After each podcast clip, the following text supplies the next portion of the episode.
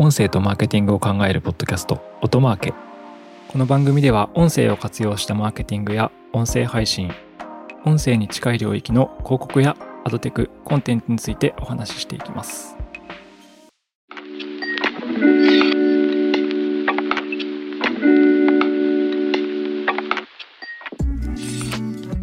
こんにちは、高橋哲司です。八木大輔です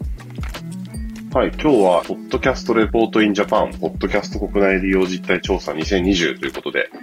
1月に出した、えっと、国内のポッドキャスト利用実態調査についてお話ししたいと思います。はいあのということでと言われてもね最初 まああの僕らと朝日新聞社さんの2社で国内のポッドキャストの利用実態を調べましたっていう感じです。市場というビジネス、その売上の市場っていうよりは利用者の数とかを実態を調べたよっていう感じですね。まあでも実際、そう、あの、どういう人が聞いてるのかとか、あと、ポッドキャストユーザーってどういう属性があるのかとか、まあそういう部分をまとめたレポートになってます。はい、そうですね。調査自体は、あの、レポートを出したのは1月27日はい。で、一応プレスリリースと、あの、調査結果をまとめたものを出してるんですけど、はい。調査自体は12月にやってるんですよね。2020年。そうですね。さあはいの、その調査をした1ヶ月前か。違う違う違う。レポートをした1ヶ月前か。レポートをした1ヶ月前に調査をしました。えっ、と、調査内容としては国内の20歳から69歳でしたっけ？ですよね。そう20 1歳万人をから対69歳の男女で、1万人を対象にして、えっと、まあ、日本国内の人口比率にのっとった形で、はい、ウェイトバック集計をかけて、どれぐらいポッドキャストを聞い、あ、で、えっと、ポッドキャスト対象ユーザーとしては月1以上聞いてる人っていう部分を、ポッドキャストユーザーとして、えー、調査をしました。はい。2段階の調査をしてるって感じですね。あの、分母としては1万人に対して、ポッドキャスト聞いてるか聞いてないか、使ってるか使ってないかわからないけれども、お20から69歳、年齢を人口比に割り当てて質問してます。っていうのが1段階目で。で、そこで出た結果は、結果でレポート内に書いてるんですけど、ポッドキャストユーザーとポッドキャストユーザーじゃない人の比較みたいなうんうんうんこととか、そもそも人口何パーいるんだっけみたいなところを出してます。で、2段階目の調査は、その中でも、まあ結果的にそれ始める前に何パーセント実際にいるか分かんなかったんで、はい。その最初の設計の段階で、一応600人をサンプルとして、1万人調査したうちのランダムサンプリングで600人、えーポッドキャストの1ヶ月に1回使用しているユーザーであるっていう、まあ、MAU みたいな感じですね。月間のポッドキャストユーザーって人たちをさらにランダムサンプリングして、600人に関してはさらに深掘りした質問をを調査をしてるっていう感じですね。はい。じゃあ何点か触れていければと思うんですけど、まずどれぐらいポッドキャストユーザーがいるのかっていう結果がどう出たかっていうところですね。そうですね。これは、えっと、うん、高橋さんはいいいですよ。喋ってもらって。喋ってもらって。実はこの調査は、朝日新聞社さんと株式会社オトナル、我々でやったんですけど、一番最初の企画のきっかけは、高橋さんだったっていうね。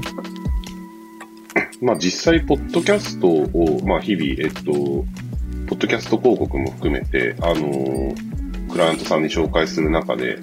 ポッドキャスト聞いてる人ってどんな人なのっていう、まあ素朴な疑問に対して、あのーもちろん、かいつまんだ情報はあったんですけど、まあ実際の実態っていうのは我々も分かっていなかったっていうところが起点ですね。はい。まあそれ、かっこよく言ってますけど、まあ要はあれですよね。広告提案とか、ポッドキャストの話してるときに、広告主から、いやいや、ポッドキャストって誰がさ、どんな人が聞いてんのみたいなことを質問されて答えられない我々みたいな。別にかっこよく言う分にはいいじゃないですか。まあそうです。あの、答えられないっていうよりは推測になっちゃってたんですよね。なんか、いや、まあ情報感度高いと思いますみたいな。で、冷静に考えると、ん？待てよ、でも確かにどれぐらいいるかわかんないし、誰かも、どんな人かもわかんないし、どうやって聞いてるのかもよくわかんないな、みたいな。まあでも実際いくつか仮説はあったわけなんですけど、まあ面白い結果が出てきてて、はい。そうです。まあ、まず国内ポッドキャストユーザーは、えっと、1123万7000人と推計できるというのがまず出ましたと。そうです。調査結果の中で言うと、1ヶ月に1回以上、ポッドキャスト使ってるよって人が14%いたって感じですね。うんうんうん。で、それを国内ユーザーで人口比率と割り当てて試算すると、1123万人うん。と、まあ、推計できるねっていう感じです。これとか八木さんどう思いました？見て。うーん。なんかいろんな人がいろんなことを言うんですけど、はい。まあでも、はいはい。国内で14%だったら、割と使ってるんじゃないかなみたいな思いましたけど。そうですよね。あって、その、その、そう思ったのは、アメリカのポッドキャストの同じようにアクティブ率が今36%とかだと思うんで、はいはいはい。日本国内14%だったら意外に高いなみたいな。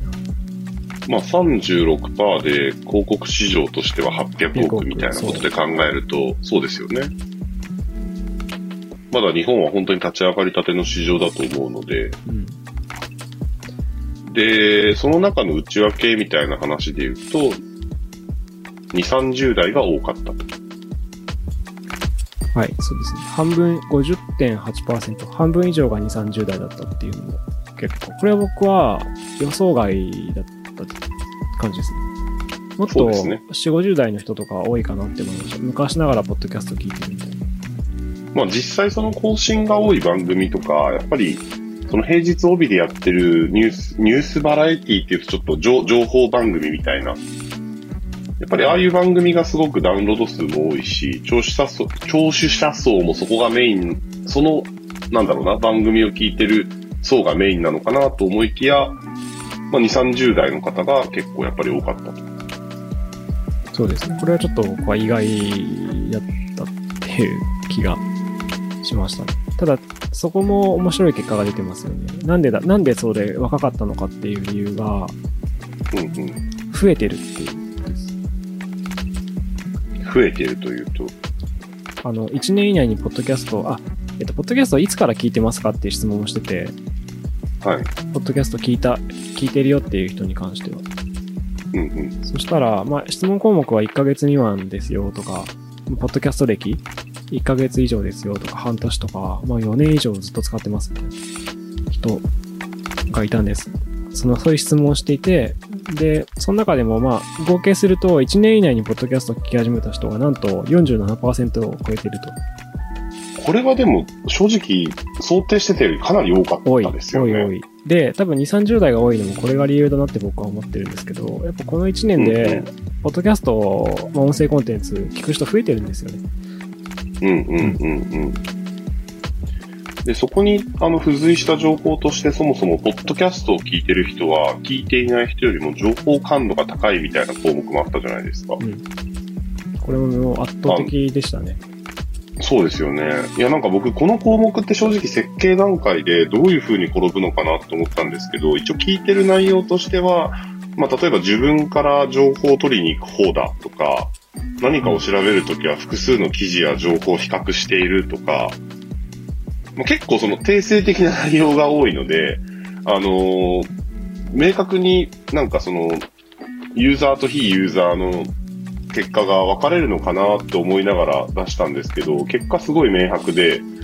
まあ、少しでも興味あることは自分で調べる方だとか、あのー何かを調べるときは複数記事を比較しているとかに関して、まあ、大体10ポイント以上、ポッドキャストユーザーの方が高いっていうことで、まあ、情報感度が高いと言えるのかなみたいな。うん。いや、もう圧倒的に差が出てるとは思いますね。そうですよね。基本的に情報感度に関する質問すべてにおいて、ポッドキャストユーザーが高かったことなんで、これあの、数字も実際レポートでは載せてるんですけど、は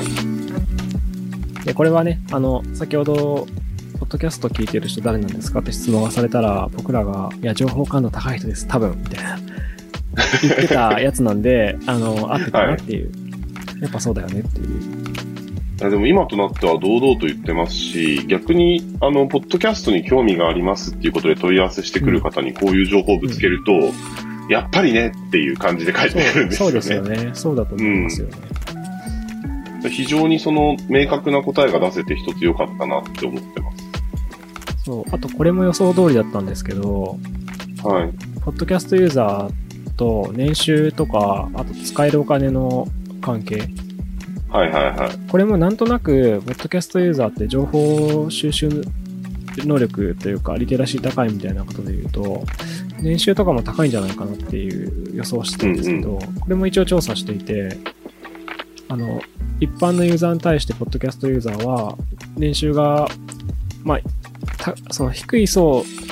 低い年収のところは一般層の方が多くて、上がるにつれて、こう、ポッドキャストユーザーが全て上回るみたいなうんうんうんうん。感じですね。数字が出たんで、まず年収は一般ユーザー、一般層よりも高いっていうことがまずわかりますし、あとそれと連動して自由に使えるお金も、ポッドキャストユーザーの方が基本的に高いっていうことが分かっうんて、うんうん。まあこれも予想通り、ここまでの情報を整理すると、2、30代の直近1年以内に聞き始めている情報感度が高くて自由に使えるお金が多い人が、ポッドキャストユーザーには多い。まあ、なんか、すいません、ちょっと、えーなんか、営業フロントをやってる身の人が言うと、ちょっと、なんか、色がついた感じに聞こえるかもしれないんですけど、でもそういう結果が出てるんですよね。はい。であとは、意外に、その多分2、30代が多いかったからなんですけど、なんだろうな、未婚の人も思ったより多かったなっていう感じですかね。まあでもこれはあ、そうですね。単身世帯という既婚者も多か。いんですけど、で、面白い結果があって、あの、ポッドキャストユーザーの興味関心についても調査してて、例えば、あの、旅行とか音楽とか、ファッションとか料理とか。で、まず一つ目で面白いことは、ポッドキャストユーザーって全領域に対して一般層よりも広範囲にいろんなものに興味を持っている人たちであるっていう。データが出てて、ありとあらゆる領域で興味分野が高いので、ままあ、消費行動なのか、興味関心の情報収集とか、なのかわかんないんですけども、そこの全てにおいて、新しいもの、新しいものっていうか、いろんなものに興味を持ってるっていうのが一つ。まだ情報感度高く、かついろんなジャンルの情報を求めてるってことですよね。そうですね。はい。で、な特に高かったのが3種類あって、えっと、音楽と社会問題とビジネス。この3つは特に一般層とのスコアが高いっていうよりは差があったって感じですね。一般層に比べて圧倒的に高かったっていう。社会問題とビジネスっていうのがやっぱ明確に出たのはすごいですよね。これでも完全に僕ですね。まあ、確かに。あの、いや社会問題ってそんな重い問題じゃないんですけど、はいはいはい。やっぱ聞いてるポッドキャストを考えると、結構その社会に関する問題とか、政治とかのこととか、やっぱ面白いなって思う。てか理解もできますしね、音で聞いた方がやっぱりわかるんで、とかね、はいはいはい。ビジネスもやっぱ聞いてますし、みたいな。まあ、すごい共感できるっていうか、そうそうそうだよねって感じです。あと音楽が高かったのは、これももう一つ別で話せればと思うんですけど、やっぱ Spotify、Amazon Music 影響なのかなみたいなそうですね。感じですよ、そもそも音楽を聴く媒体で Spotify、ああと音楽を聴く媒体でポッドキャストが聴けるようになったっていうのがまず前提にあっての話なのかなってうん。思いますね。そうです。まあ、なんで二つ目は、かなり興味関心分野が、ひレンジは広いものの差が出てるものが結構明確に出ましたっていう2点目の話。うんうんうん。2点目の付随でもう一個言うと面白い、すっげえ面白いなって思ったのが、あの、一般層と全く差がないものとかもあって、はい。つまり、い一般層とポッドキャストユーザーで関心の差がないってことはどういうことかっていうと、ポッドキャストユーザーがそもそも興味のない分野って言えるんですけど、はいはいは一つは家族。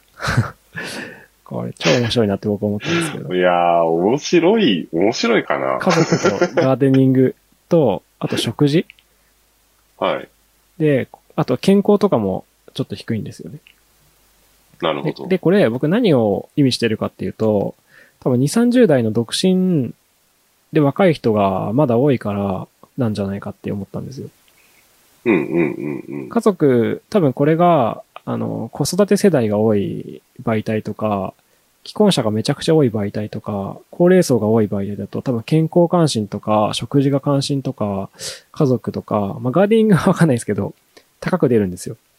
おそらく。あ、でもガーデニングって海外だとあの、うん。なんだ、日本でいうとこの盆栽とかじゃないですけど、うんあの、一定の年齢以上になったら急に興味を持ち始めるジャンルなんですよ。はい、はい。あと女性やっぱりそ、の、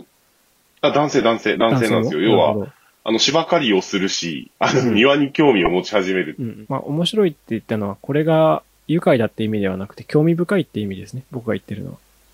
変だって思ってるわけではなく、結構わかりやすい結果だったなっていう感じですね。まあ、ここまでが大体、ポッドキャストユーザーに関する、あ、じゃないや、えっと、ポッドキャスト非ユーザーと、うんはい、比較の話ですね。あとは面白かったのは、ポッドキャストを聞き始めた時期の関連することで言うと、先ほどあの1年以内に聞き始めたユーザーが47.1%って言ったんですけど、はい。音楽プラットフォームが増えたから、あ、えっと、Spotify や Amazon Music で聴けるようになったからって答えた人は22.5%みたいな。やっぱりでもそこも多いですよね。はい。ということで、えっとポッドキャストユーザーと非ユーザーの比較については、まあこんな、まあそこだけでもこんな面白い結果が出ましたということで。はい。えっと、そうですね。このレポートは一応結構中身があるので、前後半に分けて、今回は前半ということで、次回は後半で、あの、ポッドキャストユーザーの、まあ、今回は一般人との比較っていう感じで話したんですけど、後半戦は、ポッドキャストユーザーにさらに深掘りして話していければと思います。はい。あと、この。今回の調査結果、えーポッドキャストレポートインジャパン2020は、あの、オトナルのウェブサイトだったりとか、朝日新聞社さんのあのウェブサイト上でレポートも公開しているので、PDF 資料で詳細なデータを見ることができます。なので、興味がある方はぜひ。よろしければ、はい、見ながら聞いていただいたらまたちょっと、そうですね。あの、ポッドキャストの説明文にもリンクを貼っておく予定ですので。はい。では、今日はそんな感じで。